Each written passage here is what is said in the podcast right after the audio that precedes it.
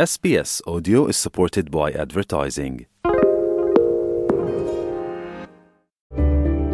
Need a few minutes to reset? Great Minds is a podcast from SBS that guides you through different meditation styles from around the world. Listen wherever you get your podcasts. Do you have the strength to seek help and get rid of that burden of your past? Or do you button it all down and then keep the roads narrow and commit? You don't own me, I'm not your property. So take a shifty little beady eye off of me. When I go home, everybody has their eyes and their limbs, and everyone's going to go and read a book and go to sleep. Do you know what I mean? Welcome to Eyes on Gilead, our weekly podcast dedicated to The Handmaid's Tale. There is a lot going on in this show, and we think it helps to talk it out after every episode. And we also think it helps to talk it out at the end of the season, because as you know, season two has wrapped up very dramatically, and it's available to stream in full at SBS On Demand. So this week, we've got a little bit of a longer episode of Eyes on Gilead, but don't worry, we're going to make it worth your while. Firstly, we're going to be looking back at our favourite story strands this season and speculating about where things might go as we await season three. And in some very exciting news, we are going to be joined by a very, very special guest. You know her as Aunt Lydia, last seen fighting for her life in Commander Lawrence's house. And we know her as Ann Dowd, Emmy winner and Emmy nominee. And she was in Australia earlier this week and very kindly allowed us into her apartment in Sydney's Coogee for an extended chat. And you will not want to miss that. I don't want to say we get some Aunt Lydia backstory, but I'm not not going to say that either. So I am Fiona Williams, and I manage our online coverage of movies and TV here at SBS. And I'm joined by my colleagues and fellow resistors, Natalie Hambley, managing editor of SBS Life. Hi. Hello. Haiti Island, content programmer for SBS On Demand. Hi. Hello. And freelance journalist, Sana Qadar. Hello. Hello. We've done the recap of that finale. Yes. And we had a little bit of speculation about where that leaves things. But we thought now that, you know, we've had a bit of time to digest that, let's look back at this season and some of the best story threads and go back to some of those moments that we thought might become bigger, maybe didn't. And yeah, let's have a look at the season as a whole. So, Sana, what was your highlight this season? Oh my god. I mean, that is a really hard question to answer, isn't it? I guess one of the scenes that jumps out to me when I think about what was sort of some of my favorites is I can't remember what episode it was in, but it was June and Serena in the baby's nursery prior to Holly slash Nicole being born. And I don't know quite what they were talking about, but they seem to be like, you know, on sort of good terms. And then June asks to be able to see Hannah. And Serena sort of shuts down her niceness and goes straight back to evil, horrible Serena and, and shuts down the possibility of that. And the pain on June's face and the pain on Serena's face and the way they're interact like I just thought it was so beautifully acted. That re- that really stuck with me. Hmm. Haiti, what about you? Serena has been my highlight this season. yeah. I don't know if that's an obvious choice. I think so. Just her character development and her relationship with June, hmm. that push pull, love hate relationship and Friend, and the- enemy, frenemy. Yeah, frenemy. Yeah. the way Serena has grown as a character that we empathize with as well as hate across this season has been the thing I've enjoyed watching the most. Mm. Natalie? Well, I would extend on what you just said, Haiti, because mine is kind of similar. Which for me, like the theme of the season, now that it's over, is like no girl left behind. Hmm. And it has been not only in all the plot actions, but also I think in the way that they have changed Serena and Lydia. And I think that we have got um, a bit of empathy for like every single woman in Gilead, not just for June and not just for the handmaids. And I really quite like how they've done that. Hmm. And they've Yeah. tricked me. Yeah, mine sort of feeds into that a little bit. Yeah, it's, it's just that very tiny glimpse we got of an Aunt Lydia backstory that I'm desperate ah, to get. Mm. But also, this is very much June's story, and I think that has gone into why she's. she didn't get in that van, so she's still in Gilead, and, and she's our every woman to follow this story. But yeah, I just love that some of the arch villains we could relate to. Everyone is relatable on a level Yeah. that yeah, I'm really responding to. Although hmm. I'd say so for the women in Gilead. Oh, yeah, well, yeah. Waterford, I have zero relation to him. Yes, yeah, yes. No, I, I yeah, yeah. the lady people, Women only. Yep. Yeah. Women only. So let's have a look at the character strands throughout here and how we feel people have developed or or not uh, over the course of the season. may I put up a hand to chat about Nick? It's taken you longer than I thought, Sana. but yeah, Very restrained, The floor is yours. Okay, so I thought he was so wonderful in that episode in Toronto where he was so kind to Luke, and then so kind to June afterwards, and sort of, you know, we all know what he did. He was great, but I also I'm still so confused as to what happened when he got taken away, bundled into a car by those eyes, and then See, I really like that it doesn't matter. Yeah. Like, you know, I just yeah, I'm I so just, like why? I don't know. To me, I think like it. We did speculate about the wider plot and who it could have been, but I also think it, it actually just points to the general danger in Gilead Yeah. of you constantly being suspected by people. Guardians have so much power; they can just bundle someone off. You know, I had my theories. Oh, it was Fred. Was it? No, it wasn't. Yes, it was. Um, Oh, we had we had a lot of theories. we did. Oh, we- one thing we are not sure of is theories. Is theories. But I think I've just kind of reconciled it in the absence of any other information that it was just a, a pointer to the general threat Yeah. around. But Right, okay. anyone's got better and an, ideas. and an opportunity for Fred to show his power within Gilead in getting Nick Him back out, right. yeah, from mm-hmm. wherever he had been taken. I just always want to know more about what Nick's up to, so that's all that is. I'm interested in though in where Nick's left at at the end of the season Yes, because yeah. in my mind Nick's put himself in a very difficult position and He's revealed I don't know how he comes back from Waterford. that. Yeah, we we were left with him basically threatening Fred in June's bedroom just after she had escaped and threatening him with a gun and saying that he really, you know, needed to stay where he was. he did it in a very outside. in a very guardian way. So you know, it could have been it's a security threat out there, so you need to stay here. But Yeah, maybe like, Fred's clearly. thick enough to have not picked up on the threat. I Well, yeah, know. because he does. He is pretty thick. Like you know, Nick. Nick is quite a blind spot for him. yes, that's so true. Yeah. And like, how can he not have picked up on the fact that like Nick and June have been sleeping together? That actually they're in love. I think he's even walked in on them when they were having like a close chat. Like A when canoodle. um when Fred found out that Eden had actually run off. It was Nick and June who were like sharing this lingering glance that he asked, "What's actually going Yeah. on here?" And I'm thinking, you can see they've got a connection. Why would you still think that Nick is on your side, or that he cares about you, and hmm. and or even a promotion here? You know, like so. is he that blind? Has his eyes finally been opened to Nick or not? I don't know. Yeah, who knows? But I don't know whether he thinks it would be a genuine Nick's on my side, but more I'm so powerful, they need to be on my side. Mm, is Yeah. more, Yeah, I think, how right. he would interpret people who he probably doesn't trust, but who he thinks he can help and who Fred is very they need to know he can. with his Exactly. power, Yeah. isn't he? And also, he's just more preoccupied with controlling the women around him. I don't think he really mm. cares so much what mm. Nick's up to, perhaps. sort of the progression of Nick over this season has, I think, been one of him trying to help and helping in small ways where he can, but He delivered ultimately the letters. not being That's very his effective. victory. oh did, yeah, I forgot yeah. about the letters. Yeah. Yeah, that Yeah. Did was that at least. That That is was one pretty thing he great. did. Couldn't get June out, but could get the letters out. but also could get news from her loved ones back That's to right. June. Like he was very useful in that respect and lovely. Like it was a it was a generous, genuinely nice touch to do because he didn't have to. Yeah, I do. Like, I really like. I really appreciate actually how how much of a backseat Nick has taken Yes. this season. I think that like, which is I think we've said before, it's very deliberate, and I like it. But I like I like the presence he adds, the his absolute unwavering love and support for June, which is like really really nice. But there is unfortunately like um um men do take up a lot of room i think in tv shows i think we do sort of notice what they do more Yeah, they right. they always get more speaking parts, you know. Um, so I think it is a big decision in some ways to really make Hold them take a, a back seat and force that to happen. And we all automatically notice Nick all the time, you know. Guilty. Some more than others. I just keep waiting for him to die. Oh, God. no, I don't want him to Stop. die. I don't want him to die. Don't get me wrong. I just I just keep seeing him as a dispensable character, which I think I have like written this whole future for him in my head, oh and yeah, We he's haven't gone that far. yeah, he's going to be like he's like he's going to end up in Canada, and he and Luke are going to be you know fathering Nicole together, and it's Oh my it's really sweet. All right. I'm going to put a stop to this one now because, um, yes, let's not focus too much on the guys in this episode. Um, who else have we got to have a chat about? Well, I mean, we've sort of touched on Serena's arc over this. There was also the story, you mentioned it before, Sana, where um, we did see her get shot. Yeah. And um, I read somewhere, Bruce Miller was saying a lot of people assumed that that was how she became infertile. Oh, that's exactly what I assumed. Really? Yeah, apparently not. That was, uh, they just wanted to wound her. And That's so um, it's a interesting. hip injury or something. Like she's just infertile, like a lot of the other women are, because of whatever Okay, the yeah, no, I completely catastrophe. connected those. Yeah, no, I did too. remember, guys, And, it's it's um, the it's the men that are infertile. Yeah. Oh, yeah, no, right. she might be fertile. think Who Nick- knows?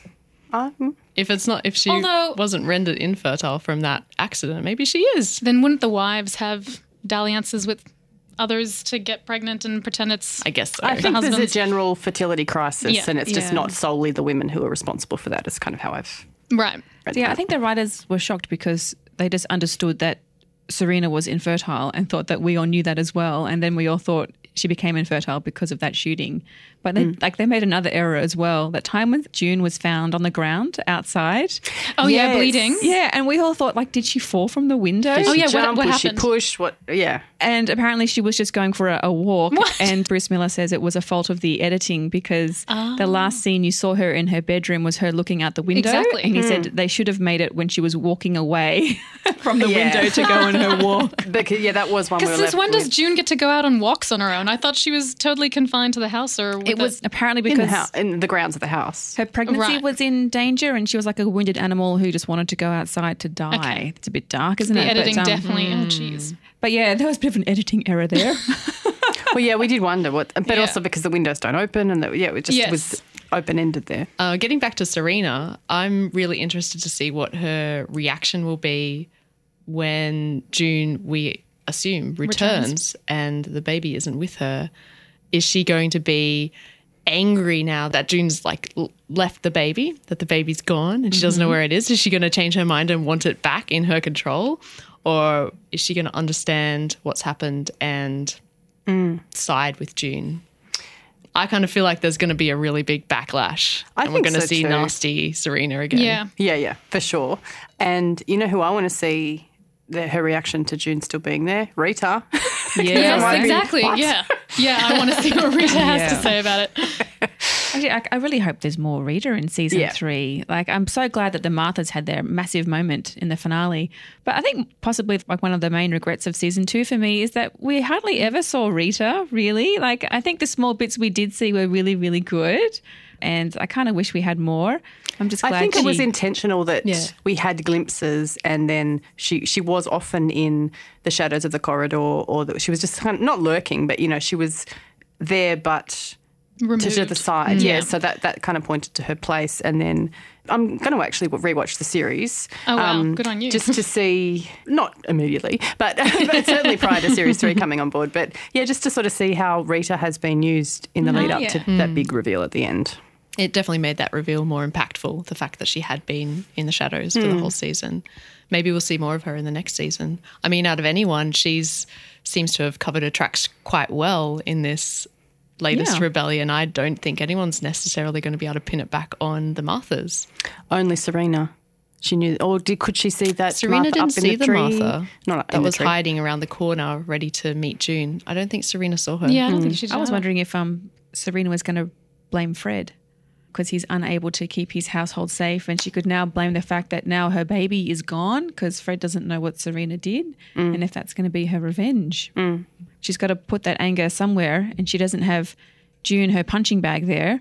So Mm. who's going to actually cop it next? Her position in Gilead relies on Fred's position in Gilead, though. If he's brought down, then who knows what happens to Serena? I think is- I think they're locked into a relationship that they hate, but they have to continue in this relationship because that's their role in Gilead. And the law doesn't allow for divorce, I can't imagine. And we saw the, well, it was Marisa Tomei went to the colonies for being unfaithful, didn't she? Yeah, that's Yeah. right. I think hmm. overall for season three, I imagine we're going to continue to see the slow disintegration of Gilead, or you know things spinning out of control more. But it's often sort of in the dying throes of a regime that you see some of the worst violence inflicted. So I think the violence ain't going to go anywhere. And we've sort of seen that reflected just in Fred's household as well. The more he loses control over his women, the more violent he becomes towards Serena, particularly. So mm-hmm. first, you know, whipping her and then chopping off her finger, kind of thing. And we've seen open conflict between commanders and their wives beyond that as well. I mean, the house of Lawrence and his wife, who I'm very intrigued by. I want to know exactly where she stands yeah. on his changes of heart. But yeah, like it's not just simmering tension anymore. Like there is outright hostility Yeah. within the households of Gilead. Currently, it's still being contained to the households of Gilead, but when the wives showed up in the council chambers like that, that's public displays of tensions. And that's firm believers publicly displaying tension. Because Yeah. previously we've That's a- had, you know, the handmaid that blew up that center that Fred was Yeah, opening. yeah. So we've seen, you know, And Emily taking the well, car. exactly. And, But you expect Oh that my of them. gosh, They're, you Emily know, taking the subjugate. car. I forgot about that. Mm. That was amazing. Mm. But this is the first time we've seen, yeah, the wives who are supposed to be firmly sort of in love with this world they've created. Hmm. Hmm. less Take a enamoured. There are now hmm. no women left in Gilead who aren't rebelling in some way. Aunt Oh, Lydia. Aunt Lydia's not. Ooh, oh, yeah, let's talk about Aunt Lydia. That's that's a good point. Any excuse. Aunt Lydia is a funny one because she's really one of the only people within this Gilead world who isn't bending the rules or making exceptions. She's really sticking to them, isn't she? In the in the way that she doles out punishment on the handmaids and mm-hmm. keeps them in line. And I mean, she's doing that from a place of protection as well as a place of cruelty. You know, she's she'll cut off a handmaid's hand to stop her going to the colonies for something else. You know what I mean? In her mind, she's protecting that handmaid, but she really sticks to the rules where no one else does. Is that? yeah, she sounds like a true believer. Yeah, I think so. And even in going against Serena to send June back to the household, it was for the benefit of a baby. Mm-hmm. And we had that minute glimpse at her backstory where she's feeling guilt about mm. the death of her nephew. She's saying she's not feeling guilty about it, but, But it's happening. Yeah. So, you know, the well-being of children is is her motivating force there. Mm. I think that Lydia will be alive in season three. Yeah. Be I'd be curious to see how she feels. My fear is that knowing what we do know of her is that she will see that she failed. She wasn't harsh enough. You know, she might it might actually she might actually think that it wasn't just Emily being that, that one crazy handmaid that, you know, clearly she needs to send a firm message. So I don't know. I wonder if this will solidify her even more in her cruelty. Well, also, Emily was brought back from the colonies. Like she had been dealt with, but it was really just as a result of the bomb blast. They were numbers were down, so they had to bring some more back. So um, she may live to regret her um, decision to.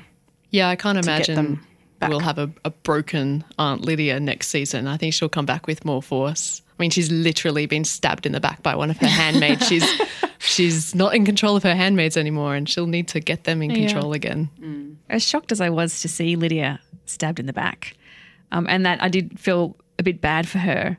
I'm so glad that one of the handmaids actually really did properly fight back in sort of like a, a bloody brutal matter, like manner, because it wasn't for June to do. So um, I'm glad Emily, who has just been put through the ringer in season two, um, I'm really glad that she got to have that moment. I mean, we assume she's going to escape, so it's not like she's she's gone through that and then had the retribution sort of doled out on her. She's she's until going to I get. a- see her cross the gonna get border away. and in civvies. um, Exactly. yeah, I mean that's that's the grand hope, isn't it? That she's Yeah. got they got the baby and they're getting across the. Oh my the God, is Luke going to raise baby Holly slash yeah. Nicole now? Is I, that had, I had questions about this. Does Emily know who Luke and Moira are? Is there a way for her to find them? She knows. It's kind of like Does she? We know Well- that we like we know that she knows. She'll figure it because all the handmaids were having a chat in the finale, and they clearly chat a fair bit because June knew Emily's son's name and knew Right, that yes. knew that um, his, his birthday, birthday. was coming up, and I'm thinking they're clearly talking about each other's lives. I'm pretty sure Emily already knew Moira anyway, didn't she? Did she? She knew Moira, yeah. So I had this Okay. whole thing of like, um, again, with my future planning in Canada. I'm assuming, Yeah. I'm assuming that the baby is going to Luke to look to look after, Oh my and God. um, Oh, well, Emily, hopefully she might find her wife and son as well. But Yeah, if it's June's child, I'm sure Luke would want to Yes, have a hand yeah. in Yeah. Um, and I mean, little America that has the folders of missing women and missing children and, and unfortunately the bodies of the found Yeah, that was ones. horrifying, wasn't it? It was, yeah. But Luke and Moira are always there for every update on Yeah. news from Gilead. Mm. So, I mean, there's this sort of collective there that if and when there's news, people swarm to Yeah. find it out. Like Luke is such a good dad. I think we've seen that a lot in season two. Every mm. single time, because I was wondering for a while there whether they were trying to paint him into being like not an evil character, but you know, not a very nice one because he cheated on his previous wife. And I thought, what are they doing with this storyline? Are they like trying to shade Luke? But No. um, he's just been sort of consistently a really nice dad. And so I'm like, I would really love to see him take on a caring role again. Emily, seriously, she has to reconnect with her own child, and Yeah. she's, she's Yeah. got some trauma to deal with. Yeah, you can't have like you know dealing with a, mean, new- a newborn when you're dealing with all would of that. love to have June's child safe with them. Surely. true. And the Luke and Moira storylines, as we said, they haven't had a lot to do, and the absence of having anything to do, they have a malaise, and that really points to the survivor's guilt that they feel. So Emily's Yeah. probably going to have some of that Yeah. as well going So on up there. When Nick saw Luke in Toronto, and then he came back and told June that he had seen them, knowing that Moira had escaped and that Moira and Luke were living together, that provided some life and some fight in Yeah. June that she really, really needed. Mm. And so like, I'm hoping now that like Emily and Nicole have escaped, that Moira is going to be inspired, and I'm I'm hoping that season three is like just Moira kicking up some trouble. Absolutely, and I think Emily's going to have a role in that as well. Like we've seen the kind of fighting that she can do, and we haven't seen a lot of that in Canada yet. So if she gets up there and she gets together with Moira, and yeah, I think she can really agitate for some for some pushback. Yeah, and we also haven't seen how Luke's feeling now that he's come into contact with Commander Waterford and he knows who he is. You know, he has a target now. He knows where June is, and it's sort of will be interesting to see if that spurs him into some kind of action. He'll have a lot of nappies to change though, so I just don't know if he's going to have the time. You know? Too funny. So we've spoken about Aunt Lydia, but how about we speak to Aunt Lydia? Because Ann Dowd, Aunt Lydia herself, is currently in Sydney and in a coup for Eyes on Gilead. We are sitting down and having a chat with her. Emmy winner and 2018 Emmy nominee, Ann Dowd. Ann Dowd, welcome to Eyes on Gilead. Thank you uh, so much. We can't tell you what a thrill this is. Ah, it's a thrill to be amongst you. That, what a great name of your podcast. Eyes on Gilead. Really good. Thank Far too kind. and we're all on our best behaviour, being here in You the better presence be. of Aunt Lydia. Yeah, no, she's going to be nice. She's tired today. so we have obviously all just seen the season finale of season two and that scene with Emily. After all I've done for her. I mean, it's great to see you up and about. Obviously, we're all very happy about that. And now, can you confirm that you are coming back for season three? I really can. Damn. Yeah. Right. All right, that's all I we never Have got, I haven't gotten a letter. Don't know. Okay. And if you do, we'd like to speculate on how that might change Aunt Lydia. But, but Yeah, we'll wait what a good you- question. I would. I was thinking that too. If I live, will I mm. turn into, or will I just track that girl down? Yeah. hot foot it to Canada. and also, potentially. she's such a sweet, sweet person, Alexis, and shy, and and she wouldn't hurt a flea. So to get her to even shove, you know, it's, we have a huge, fantastic the head of the stunt, which she's amazing. And if I were more awake, I could say names, but you should check the names because they deserve credit. She's shockingly good, mm. and she'd do every stunt. You know, you do it in bits and pieces, not to give it away, take the fun out of it. No, it's fascinating. But you, I had a couple of days of training, and I, went- I had a harness, you see, because when you're thrown over that balcony, mm. they have mm. built it. They're amazing. And just in Handmaids, what they come up with is so gorgeous. I never know if they get a shred of the credit they deserve because they, they had worked it out and built stairs wide enough so that I could roll down and hold on. And the stunt people are so committed. We had a great Australian guy, Dean, here for helping us and Lambs have got a lot. We needed it. They're just, that, that's their life. They love it. And you'd think they were eight years old, the way they throw themselves. It's like, you know what? I think you're over 25. Cool. They're right in there and they th- are thrilled by it. And they want us to be safe.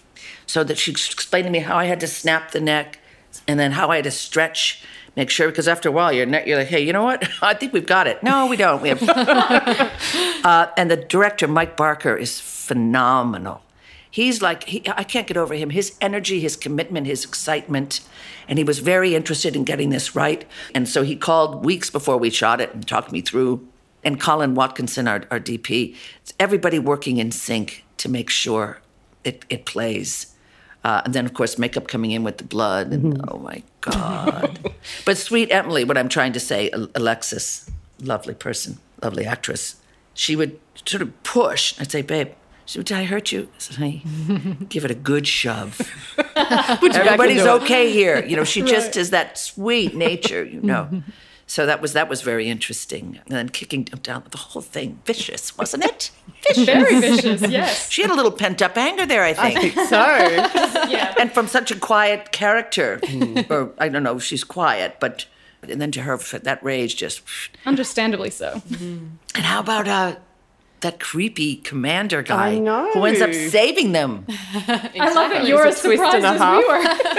I know, and when he, he was wonderful. Was he? Oh, yes. Because he came down and, you know, we shoot it in parts, not always in sequence, as you know, even a scene, parts of the scene, because he's upstairs coming down. And he walked down and looked at her, and I thought, oh, God, who's this weirdo? I don't mean the actor, of course. I love him. But just thinking, wait a second. And then out comes sweet Martha, mm. missing an eye. What? What's this man up to? Where's the wife? What's this terrible artwork on the. What's going on? I, do they show Lydia looking back in through the door? Yes, yes, They yeah, did. all perplexed and Yeah. kind of freaked Yeah, out. what the hell was that? But we laughed out loud doing it. It's like she, she left and thought, hmm, we have another look in there. Because you almost couldn't get out of there quick enough. It was like you you know when you well, not wanted. he wanted, yeah, well, I would have stayed, but he was just so like, okay, out you go. Yeah, yeah. Yeah. Where's where's Mrs.? I'd like to have a little chat. Well, Yeah, that was a, that was very very fun. It's all fun to shoot. Is it? Yeah, yeah, oh yeah, it's great. I mean, I, I always hesitate to say this because I feel terrible, but we're acting. Do you know what I'm saying? Hmm. And so jumping in with all you've got is a privilege and a joy to do. When I go home, everybody has their eyes and their limbs, and everyone's going to go and read a book and go to sleep. Do you know what I mean? The, we do not suffer the consequences. we tell the story, which is why we're able to commit and jump in. I mean, if you say, how, how does it go between takes? Well, it depends on the scene itself. If it's one of those terribly sad scenes, baby uh, maybe not going to make it. Oh, you know, then you, you, you in between takes, you're private and quiet and staying in the space and so on. But there's a lot of humor, plenty of humor. And Elisabeth Moss is, is a joy and funny. There's quite a bit of fun and nonsense that goes on. you don't go method on set then. No, no, um, no, no, I can't. Sometimes when I'd come home, I, oh, they're not here. Good, I can say. uh, I would go into my son's room, the littlest one. What do I see on the floor? What is that over there? And they look at me like, "Mm, don't even. you know, it's not that I let my, ch- I mean, I have my own sense of discipline, but sometimes the voice would drop a little, and I'd think, eh, this is not working. leave her, leave her uh, at work. You know. Read the room.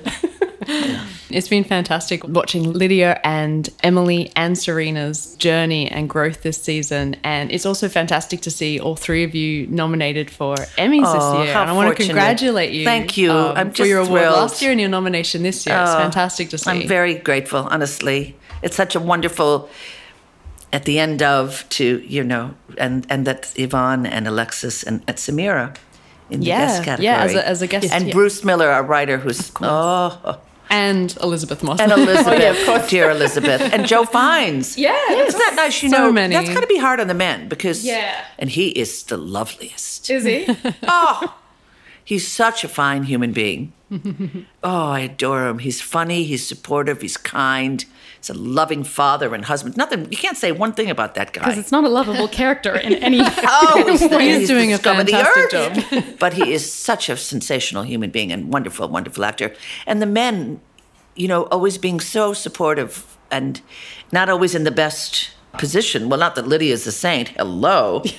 um, but I'm very happy for, for Joe. And, you know, this whole thing with the time's up and all very important, all very important. The goal would be, wouldn't it, that we're on an equal playing field and that we respect one another. Uh, the amount of sexual harassment and abuse is shocking. I don't understand it. What what does it do for a human being to mm. to mistreat another or to force another male female into some? I don't understand the chemistry of that. And someone said, "Well, it's power." I still can't grasp what that means. What is power? Hmm. What, what you can you can harm another, you can humiliate or, or abuse another, and that gives you a sense of power. Hmm. So I can't speak to that because I don't understand it. But the point I was beginning to make was that over, uh, and let's hope we get there, there has to be a balance. We can't do it without men until we get to the root of why is this happening? Surely it can't be in the DNA. Hmm. Do you know? There's got to be a reason, and uh, until we can come to some understanding of it, and I don't know, then then I, I don't know what we can do. I mean, this movement is massive, mm-hmm. and it's and money is being put, which to me will make the difference. Supporting people, women primarily, and men who can't afford to quit their jobs because they have an abusive boss, because the children are at home, and so support there and and shining a light on it. Uh, is hugely important. Is is Hollywood changing? Do you think? Have you seen any change? Well, f- this sounds terribly cynical, but I think it'll scare a few people. Well, in America, in Hollywood, you asked, certain actors, some we knew, come on. And let's not pretend we didn't all, all know. Like, ooh, and the, and the people around Weinstein should, should pick their penitentiary and go there. Yeah. Because don't pretend you didn't know. Did you even hear stories about Weinstein? Of course, Really? everyone did. Yeah. Everyone knew. There- There's no question about it. And that he's finally out. I think it will give people pause, significant pause, because there's now a, a real penalty attached. Some actors whose careers are done. Uh, so I, I- I find the whole thing very complicated and strange. Yeah. I mean, well, it's interesting to hear Ann Dowd, the feminist's thoughts on all of this when Aunt Lydia is most definitely not a feminist. She's not a feminist, but she wouldn't tolerate sexual abuse. Right. In her understanding of In it. In her understanding, she tolerates the rape of. Yeah, I mean, that to her, in her misguided Yes. way, is so that we can move forward with God's plan, which is to bring babies into the world. Yeah. Uh, and it should not be sexual. Yeah.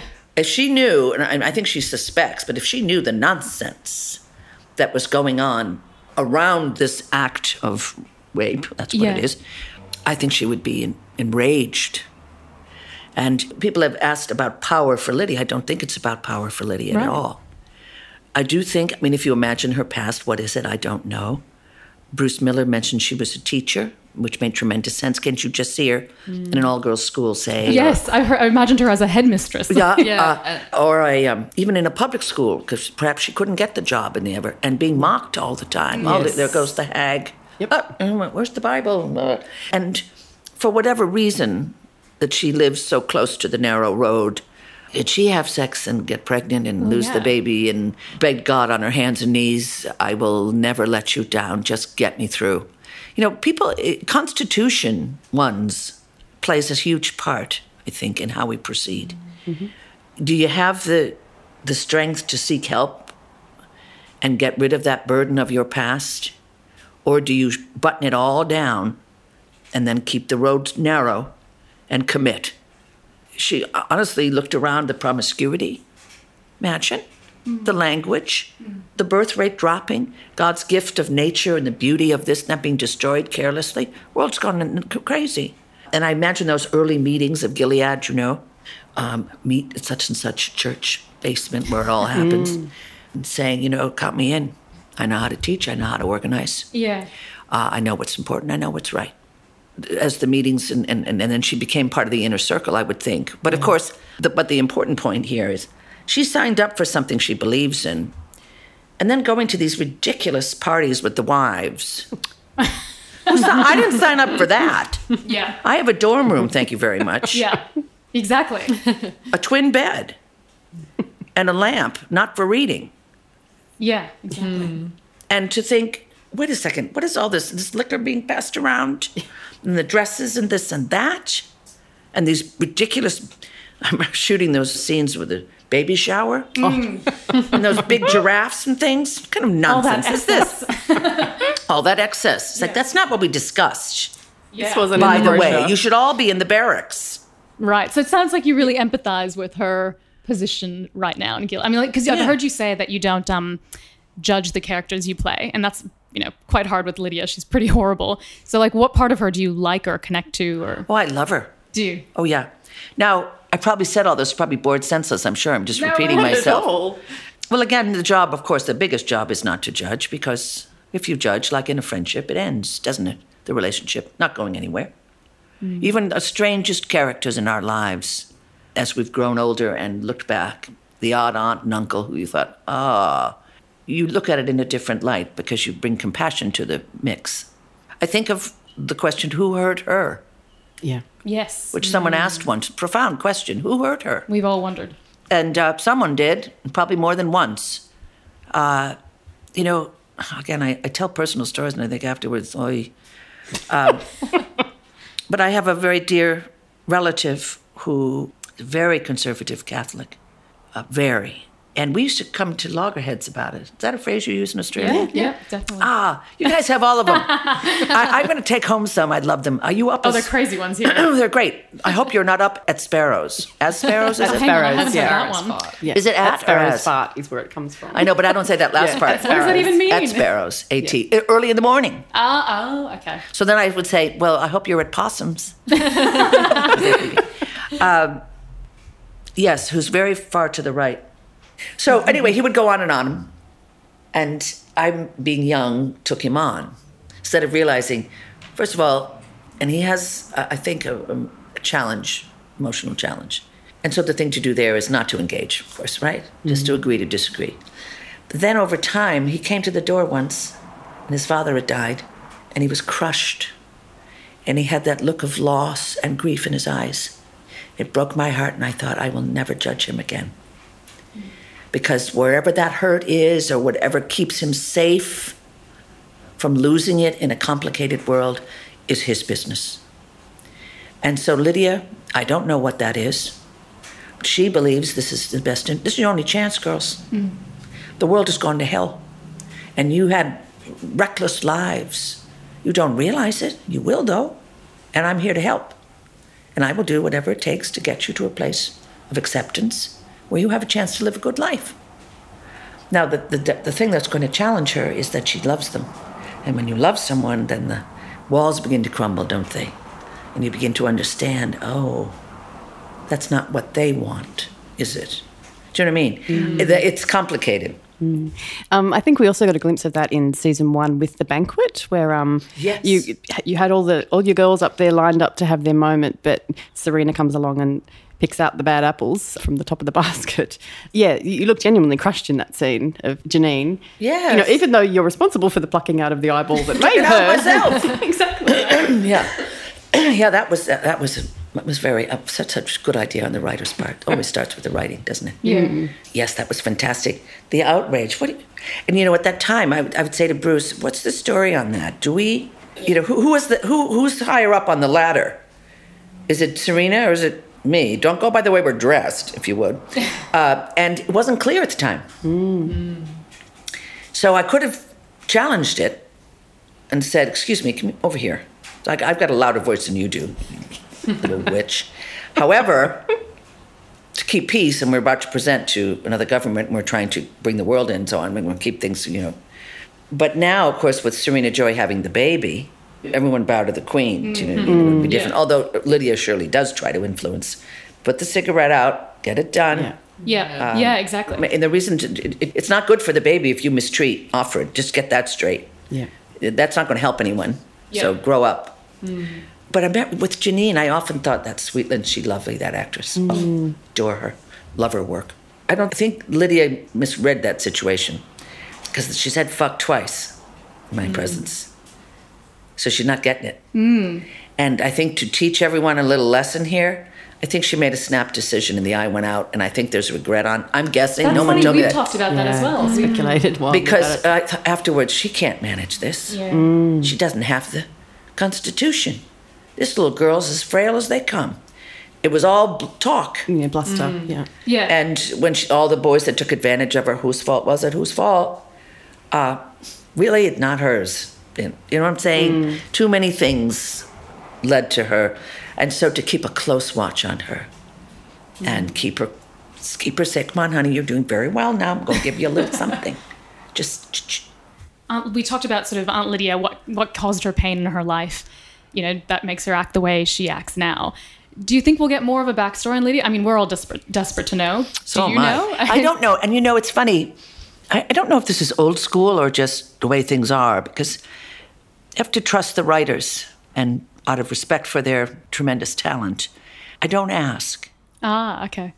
I don't ask. I trust their decisions, even though I want more of Lydia and have her be more involved in this scene and that, and get her Yeah. back in there. What and- does Lydia think of this? yeah, and let, let her be sitting there while Serena Joy does her this with that and Elisabeth and everything. But that's not really my place, is Right. it? Because we've had the slightest glimpse of a potential past where she mentioned her nephew dying and it wasn't her fault, but she clearly feels guilty. Yeah, that just crushed Yeah. her. Yeah. Mm. so much about what is engaging in this series are the connections that we have with the characters. It is all about the empathy that we feel for characters like Lydia and Serena who are bad or evil in so many other ways. And in a similar way, I guess the empathy that those characters themselves feel in this cruel world. Like it's it's all about the connections when I'm Isn't that watching it. extraordinary what happens at the end?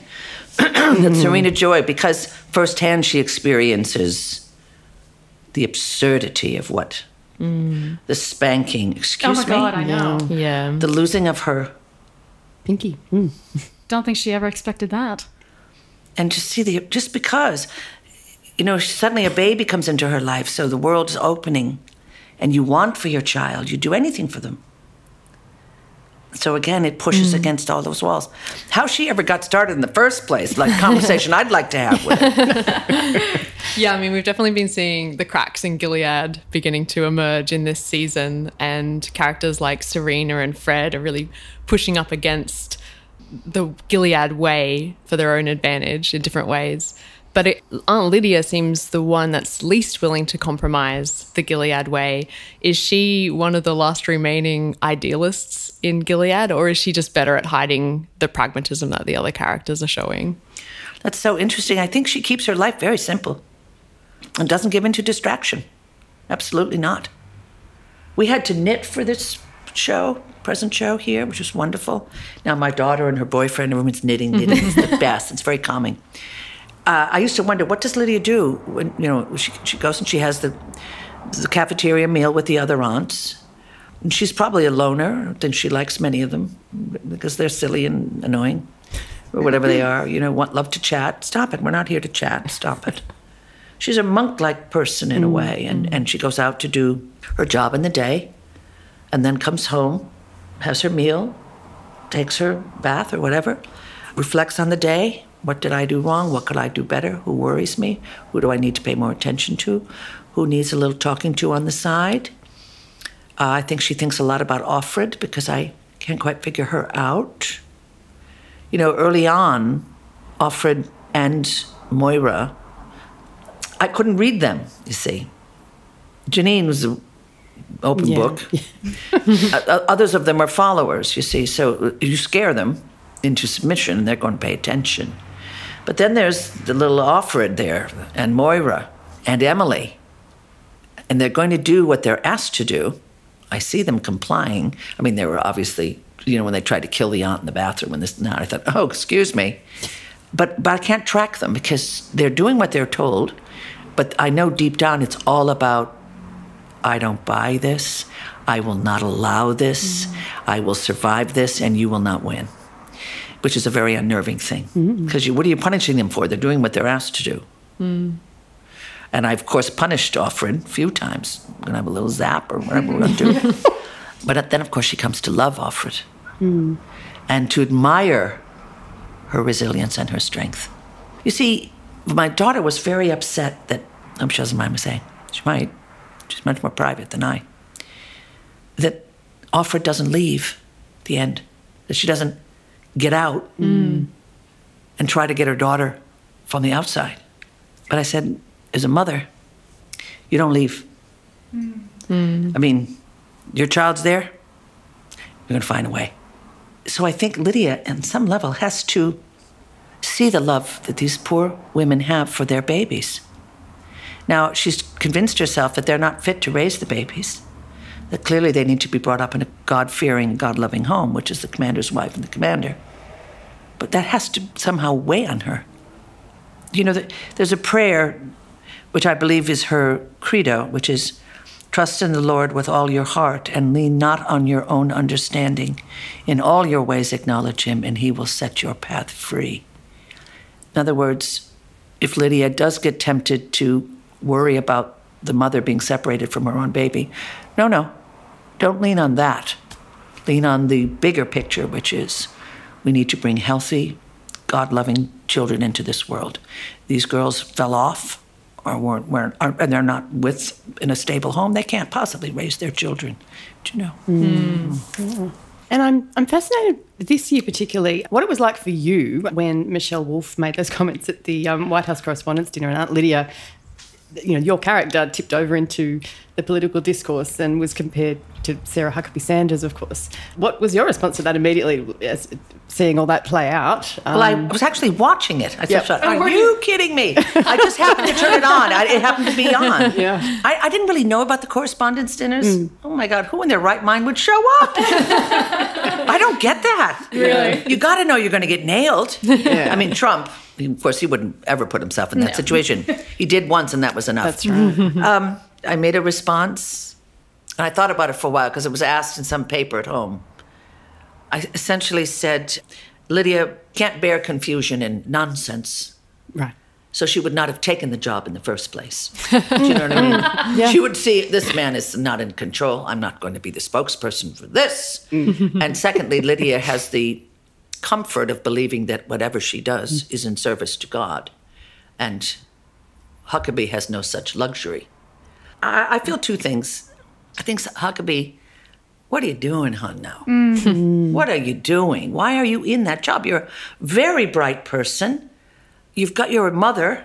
Use your gifts in a much more positive, uh, contribute mm-hmm. instead of, I don't know, what- can you imagine that job? I can't. and, and and that a woman is in that position. It's, Yeah. Yeah. it's painful. And I watched them on The View once, she and her father, and I love them on The View. They push, and I can't think of her name because literally I'm too tired. But I love her. She really pushed. Said, "Well, but, but wait a second. You hear the groping and what he's done and so on. How do you how do you make how do you accept that mm-hmm. and then work for the man?" And somehow they laughed or talked around it. I don't get it, and I'm di- I guess disappointed. Who, who cares if I'm disappointed? But the point is, why are you doing that job, hon? Now, on the other hand, I don't believe in hurting others. I don't want to make fun of her personally. I will vote. Do you know what I mean? Mm. Yeah. But I don't like the idea of shaming someone. It's just not, forgive me, kind. Even though I think what she's doing is mm. absurd, mm. and she could be doing much better work elsewhere. But I made that comment that I made, trying not to personally insult her. Mm-hmm. But then a paper came back and said, I never look at social media. I don't know how to do it anyway. But Facebook, I just can't. Who has time? I agree. I'm shocked by that. People, oh, you have 54 notices. For what? I don't know these people. I have nothing against them, but I haven't got time. Like, but my children, how, how you do? Aren't you, don't you work? But anyway, it translated in saying how I, I thought that Sarah Huckabee was, some huge insult, worse than Lydia, or some some insult. And I- was Wow. tempted to respond to mm. the, to say I didn't say such a thing, and I wouldn't say such a thing. But then I thought you got to back off this and just you mm, said what you said and go away. Yeah, right. Now I watched her sitting there, and that just seemed like an act of cruelty. I'm going to go do Michelle Wolf, I think, a thing in with her Oh, right. thing mm-hmm. down the line. I think she's fierce, fierce, fierce. And funny, but I was completely uncomfortable. I, I couldn't Were sit- you? I can't sit there with that. I mean, I'm knowing that these people. Trust me, I think Trump should be in prison. I think Huckabee should be looking for another job and, and go away to a convent for a while or something to purify. What the hell are you doing? I'm joking about the convent, but let's get your head on straight, girl. Yeah. Uh, but on a personal level, I just don't. What does it serve to to, to insult people? Yeah. I mean, vote, protest, Yeah. make Take your action. voice ni- uh, known uh, on the issues. But I, watching her sit there, I thought, oh my God, get up, get out. Yeah, right. You don't have to sit there. I don't know. Because on some level, aren't we all in this? I'm sorry to sound like going up to the mountaintop or whatever, but God, I don't know. Sh- Wolf was very, uh, she is fierce and fearless. Nice. You know?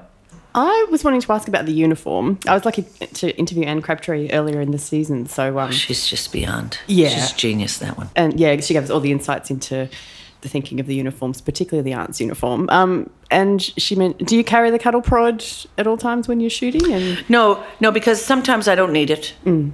The circumstances I'm in, I think she's careful about it. Sure. Know, when I'm inside the house and I'm with Offred, I know I'm not going to need that.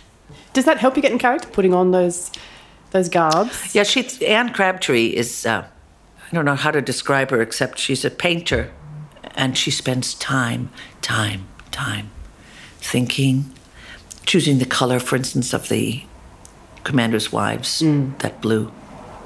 the colors. She and then she spends time with you in the costume. She'll video and you walk around and she has different music playing and she's extraordinary.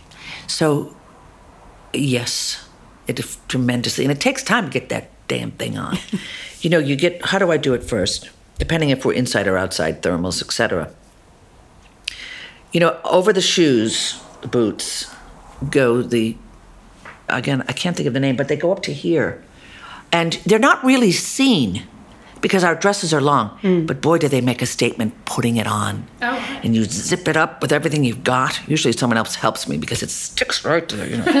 and it does put you right in that place. And then you put one layer on, and then you've got to have the collar, and then the thing goes over it. Yeah, it, her, her choices are remarkable. Hmm. And and did you pick up on the hidden genitalia reference she had around the neck? That, that sort of if you look down, she sort of references female genitalia. She was saying in sort of No, the but it doesn't surprise outfit. me. one bit. she doesn't miss a thing. She's, she, she's extraordinary. I worked with her before on Masters of Sex. Right. And I almost dreaded the fittings because, first of all, she's extraordinary, but then there's 56,000 dresses that could be right. Do you know what I mean? And you would try them all on. Well, you know. But of course, I'm joking. I loved seeing her in the fittings. She's remarkable. Hmm. Absolutely remarkable. And she's so lovely. Yeah, she was one of our earlier guests on the show, and yeah, it's fantastic. Fantastic. She really is. A theme running through this season has been motherhood. We've seen June become a mother to baby Nicole. We've seen her teach Serena how to be a mother.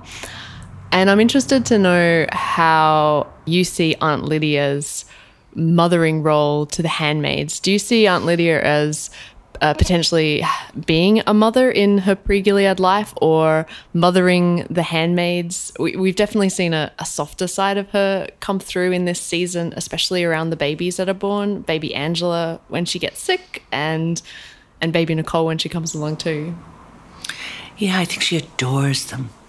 And I think she does. She, she would be the favorite aunt, possibly, in the family, because all of that defense and would just fall. And you know, the aunts that, I don't mean the aunts in the way we think of in Gilead, but one's own aunt, let us say. The ones that have a firmness to them, what they do is give you some boundary. And that's important for a child. Not to feel, ah, do anything you want. And a genuine love of those children. So I think a lot of the falls away. Now I, I'm obsessed with children and personally and babies. I, I stop dead in the street. Would you mind if I? My children think, oh my God. But the beauty of children. And I'm past childbearing years. And that was one of the hardest times of my life was coming to a place where I knew I could no longer have a child. It depends on whether one wants children or not. Some people don't, and that's wonderful if you know that about yourself. I was not one of those. So I think if she did bear a child in her early life, she never kept it. It's taken from her. And that that there's a longing to care and, and guide a young life.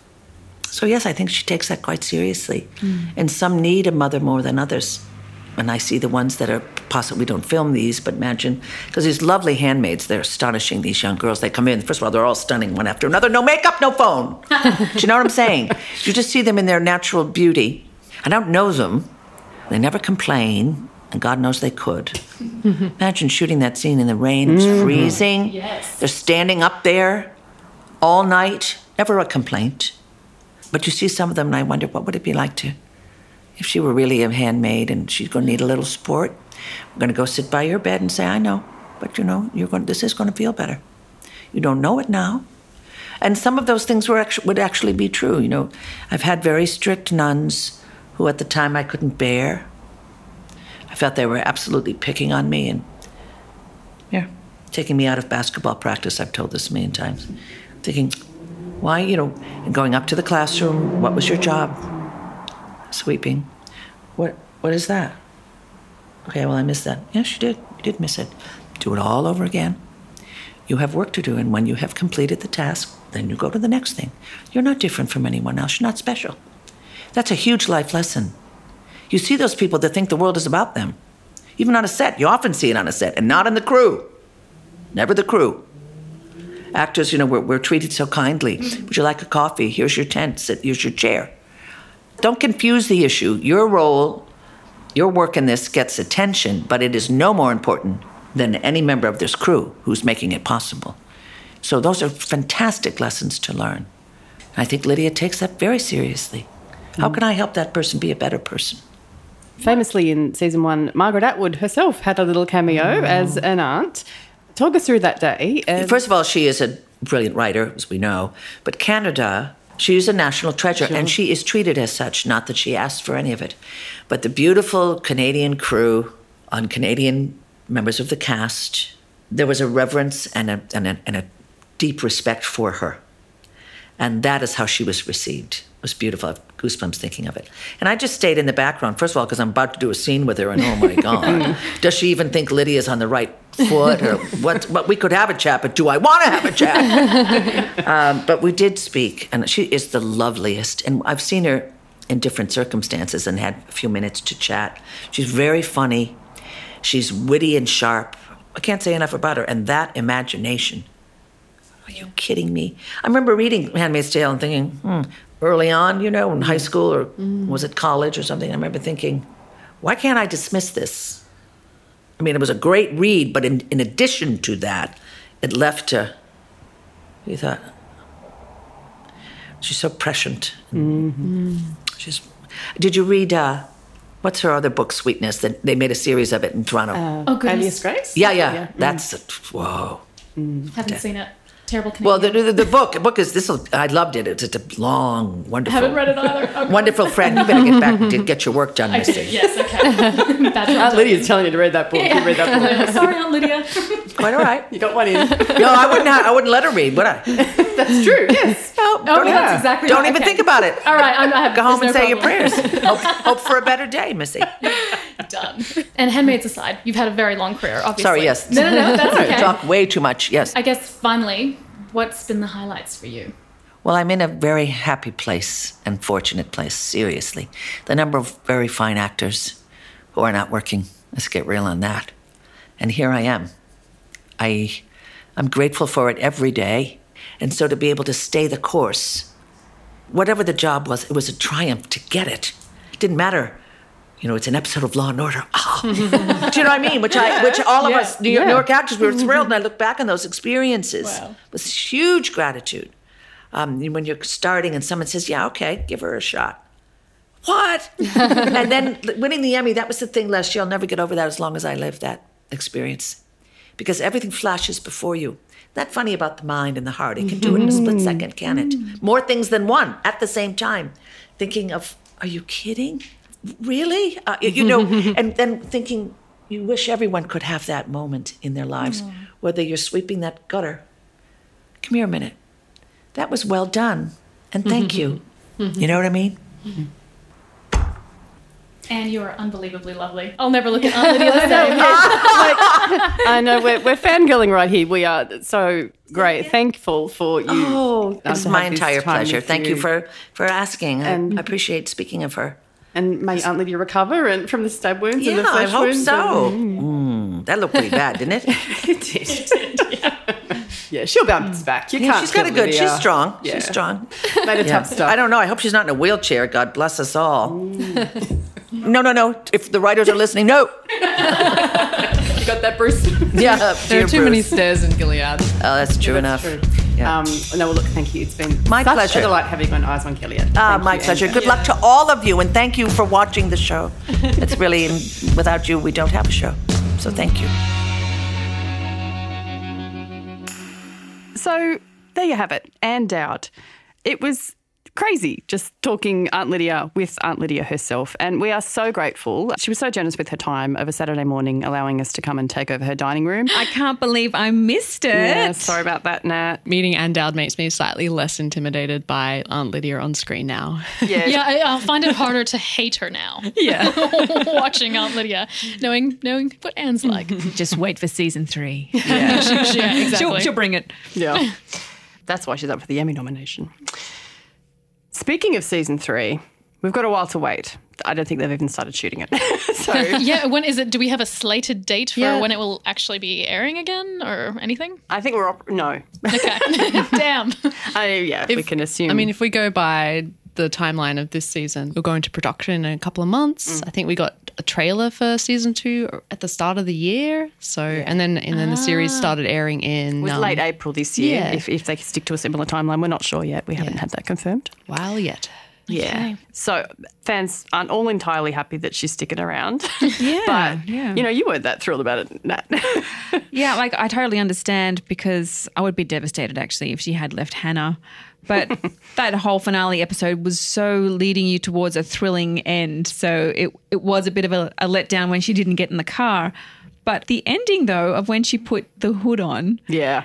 and the look on her face, it was very sort of Star Wars. I would like to think it was Jedi, but it felt a little bit more Sith. Sith. Yeah. but I don't know if that was deliberate or not.